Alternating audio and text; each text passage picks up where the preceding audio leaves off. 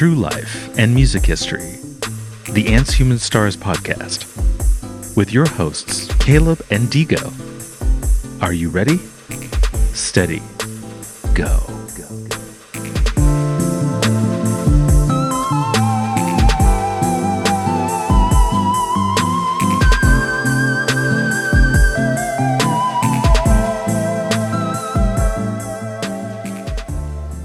Hello!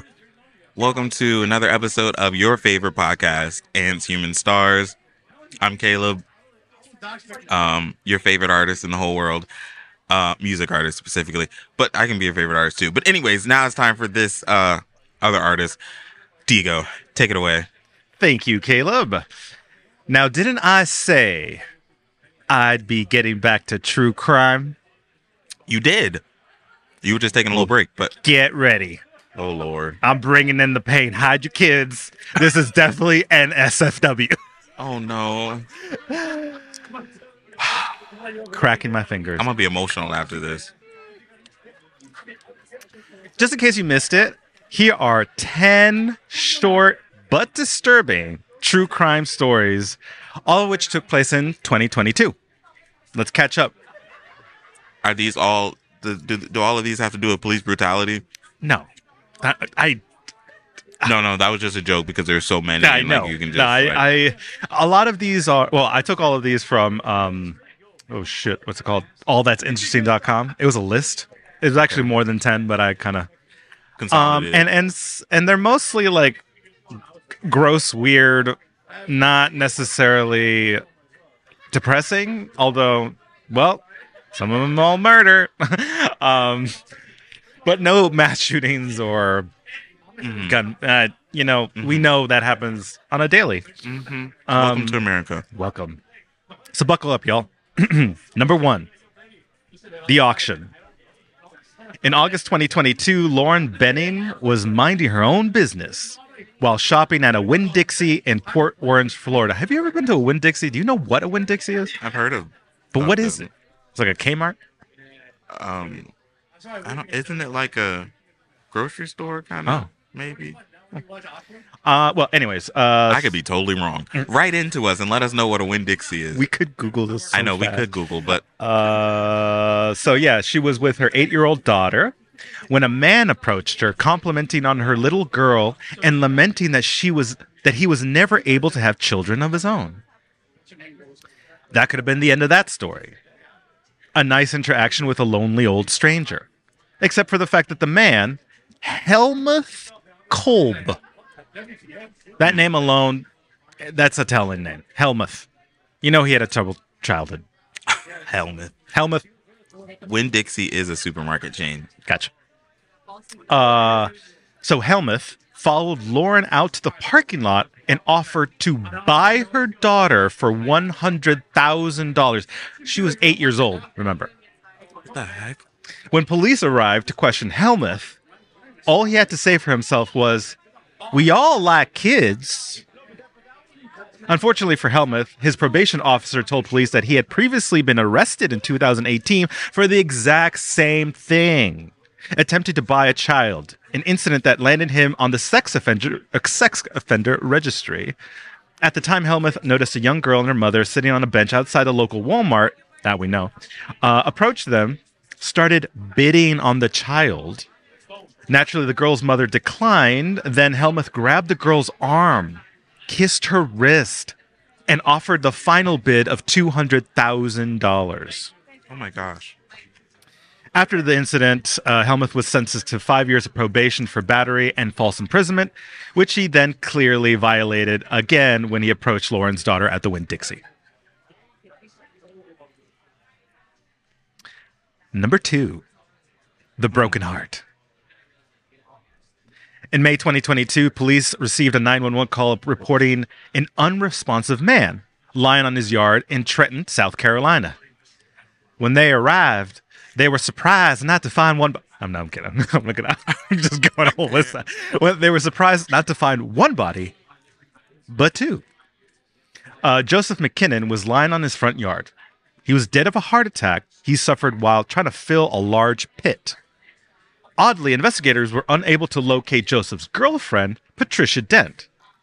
It was only after finding blood in the couple's home and hearing reports from Patricia's co-workers that she had uncharacteristically failed to show up for work that police began to question what Joseph had actually been burying in his yard. Yeah, I need fries. Yeah, it's okay. I need my fries, y'all.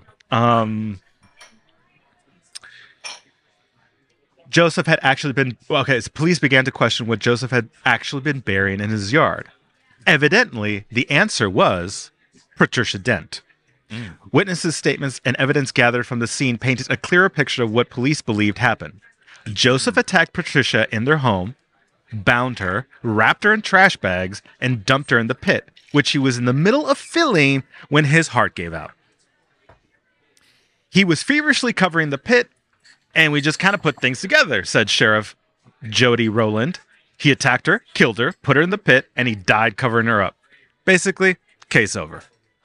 Wow. Skewered. Number 3.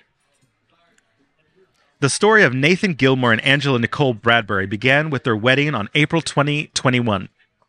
It was short-lived, and it ended in Angela's gruesome death. Angela's family reported her missing after not hearing from her for several months.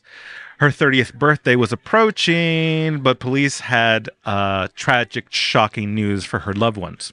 In July 2021, a mere 3 months after getting married, a teenager walking through Greenbelt River Trail Park found a severed human head impaled on a stick and put on display. And it was Angela Bradbury. Oh my goodness.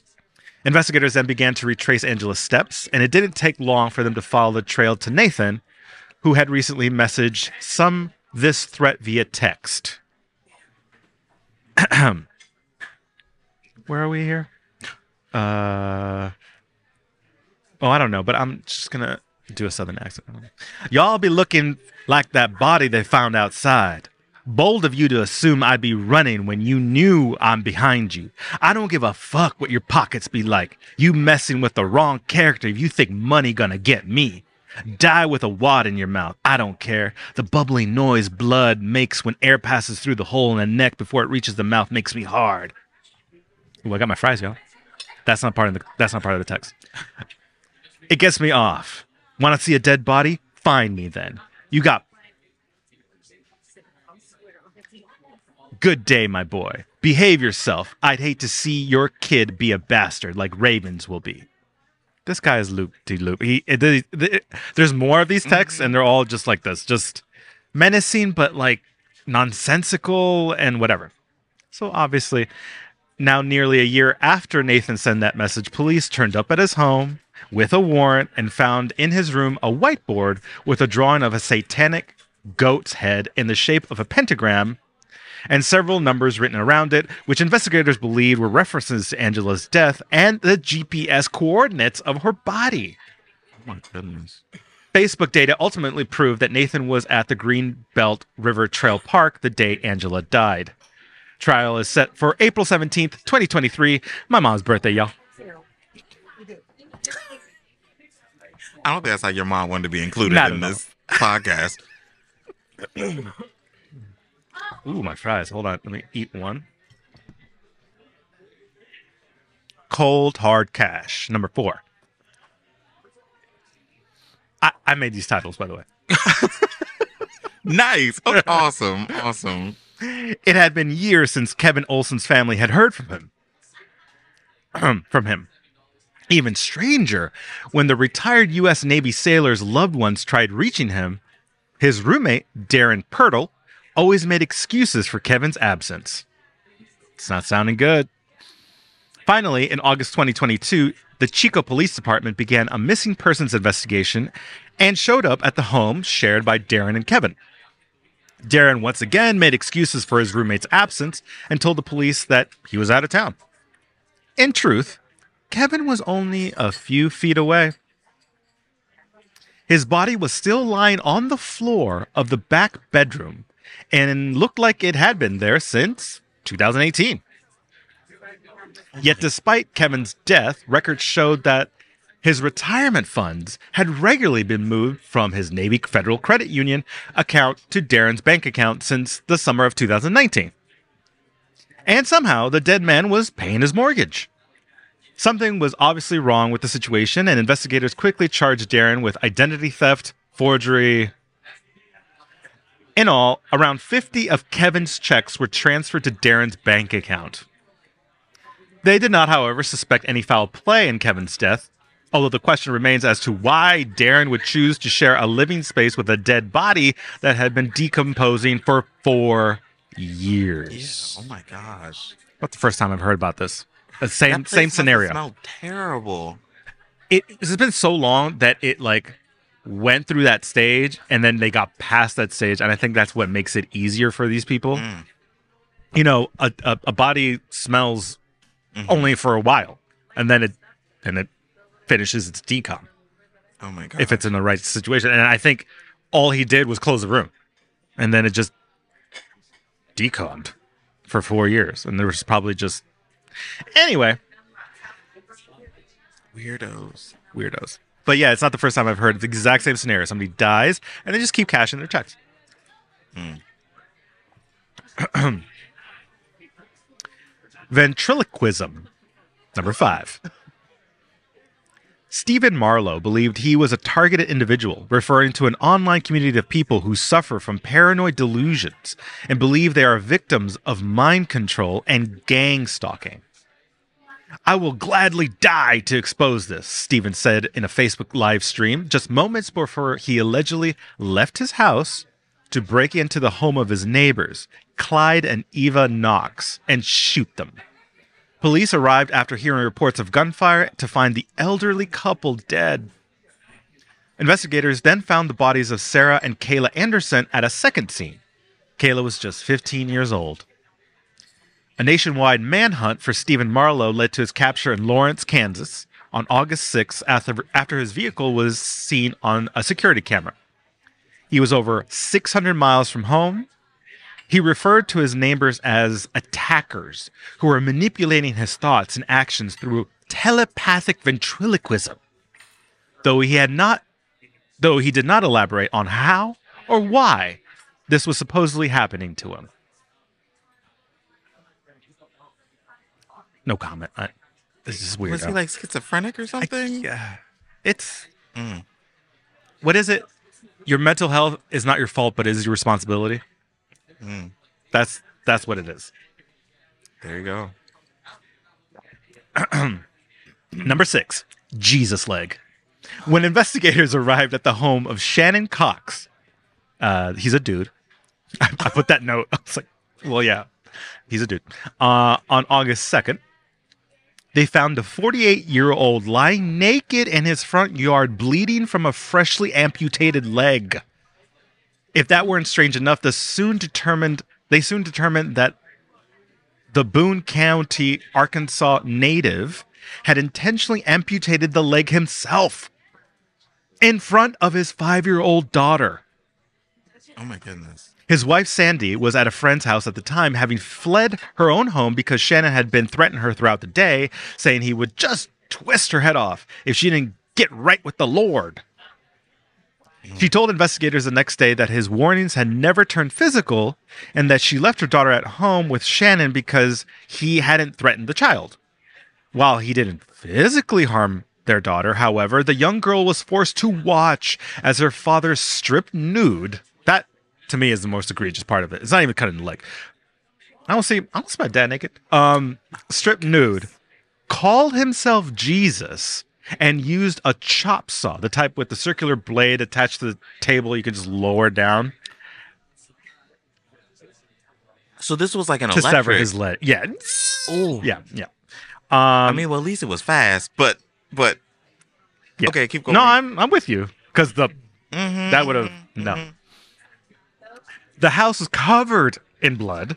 A trail of gore led from the chop saw to the front yard where investigators found Shannon. Sandy and Shannon were both arrested and released on $10,000 bail, and their daughter was removed from their care. Avi. Oh my gosh, I feel bad for that little girl. Dude, you're never going to recover from that. You're never going to... I'm naked. I'm sorry. I don't know why that's the most egregious. Exactly. I think she could have gotten over seeing her dad naked, but seeing him cut his leg off while calling himself Jesus is really going to be the trauma. Yeah. The staircase. Number seven. Yes.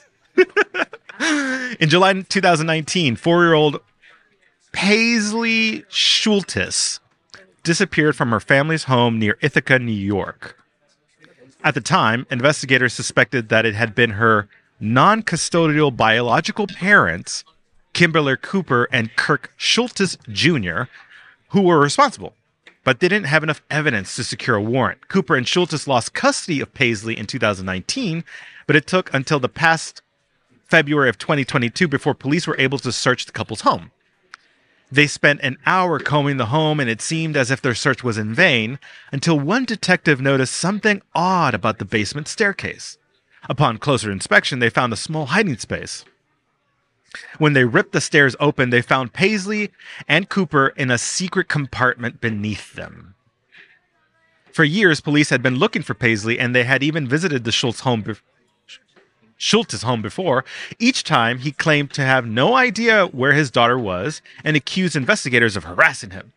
Kirk Schultz Sr. lived in the home as well, and he definitely knew the couple was hiding Paisley. Still, he said nothing.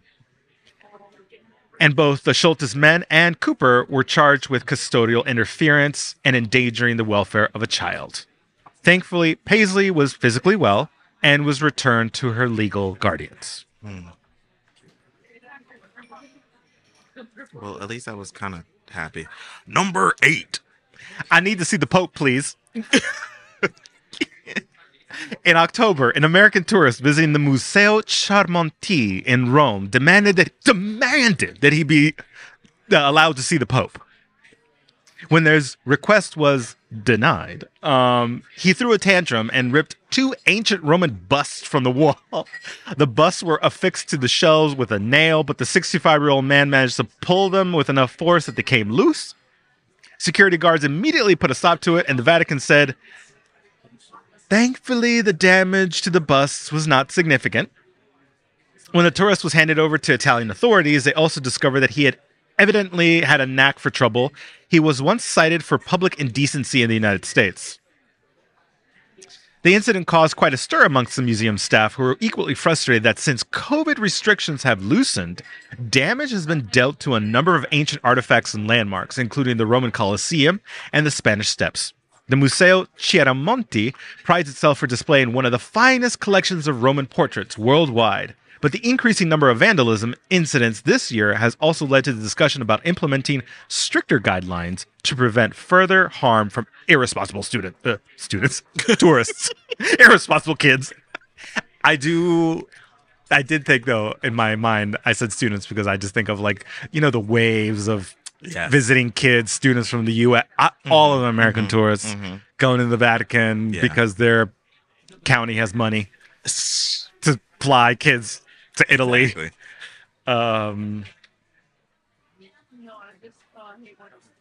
Number 9, anger management. On June 1st, On June 1st at 9:40 p.m., 21-year-old Brian Hernandez smashed through the glass at the entrance of the Dallas Museum of Art. He did so with a metal chair and then proceeded to go on a hell-bent rampage, destroying millions of dollars worth of rare and ancient artifacts. The museum security found Hernandez in the middle of his outburst and confronted him. The reason he was smashing up bits of ancient history, they said, was because he got mad at his girl. Rose. Hernandez was alone and unarmed, and it didn't seem as if he had any intention of stealing artifacts from the museum. In fact, the museum's director, Agustin Arteaga, noted that Hernandez seemed as if his aim was only to smash anything made of glass. Okay. He went through other spaces and did not hurt any other works, didn't touch anything, didn't have an intention of stealing anything, Arteaga said. It was just his anger that drove that person to do what he did. Initial estimates put the damage at around $5 million. Hernandez destroyed several ancient Greek artifacts from around 500 BCE and left a trail of destruction in his wake. Mm. I'm going to eat one more fry, and then... Wait. Numero Diaz. I had to count in Spanish 1 through 10 to make sure I got the right one. Number 10. All that for rocks? While on an archaeology tour in Eridu, Iraq, a 66-year-old retired British geologist, Jim Fitton, thought to pocket a few rocks and shards of pottery he had found lying in the sand as souvenirs. Unfortunately, Jim found that Iraqi law is very strict about smuggling historic artifacts. Anyone found guilty of the crime could be punished by death. Mm. But according to his family, he and other members of the tour were told they could just pick up anything they found scattered on the ground. Despite this, Jim and a German member of his group were arrested at the airport when officials discovered the rocks and shards in their luggage in March. Jim's family feared the worst, and pleas with the British Foreign Office seemed to fall on deaf ears. They eventually managed to get 120,000 signatures on a petition to free Jim, hoping that the retiree would not be sentenced to death. An Iraqi court initially sentenced Jim to 15 years in prison, but then later overturned that decision and allowed the former geologist to return home. He was reunited with his family in Malaysia, safe but understandably scarred by the experience. It was a nightmare. It was worse than a nightmare. No word about the German, though. Mm. He did. Aww. I don't know that for a fact, but... Hopefully not. I don't think he only got 119,000 signatures. And the Iraqi was like, nah, we need 120 or more. Oh, my gosh. My sources for this one was simple. AllThat'sInteresting.com. I hope you enjoyed a quick ride into back to true crime and the morbid and the unsettling of reality.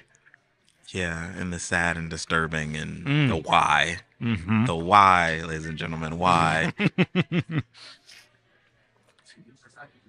My favorite one.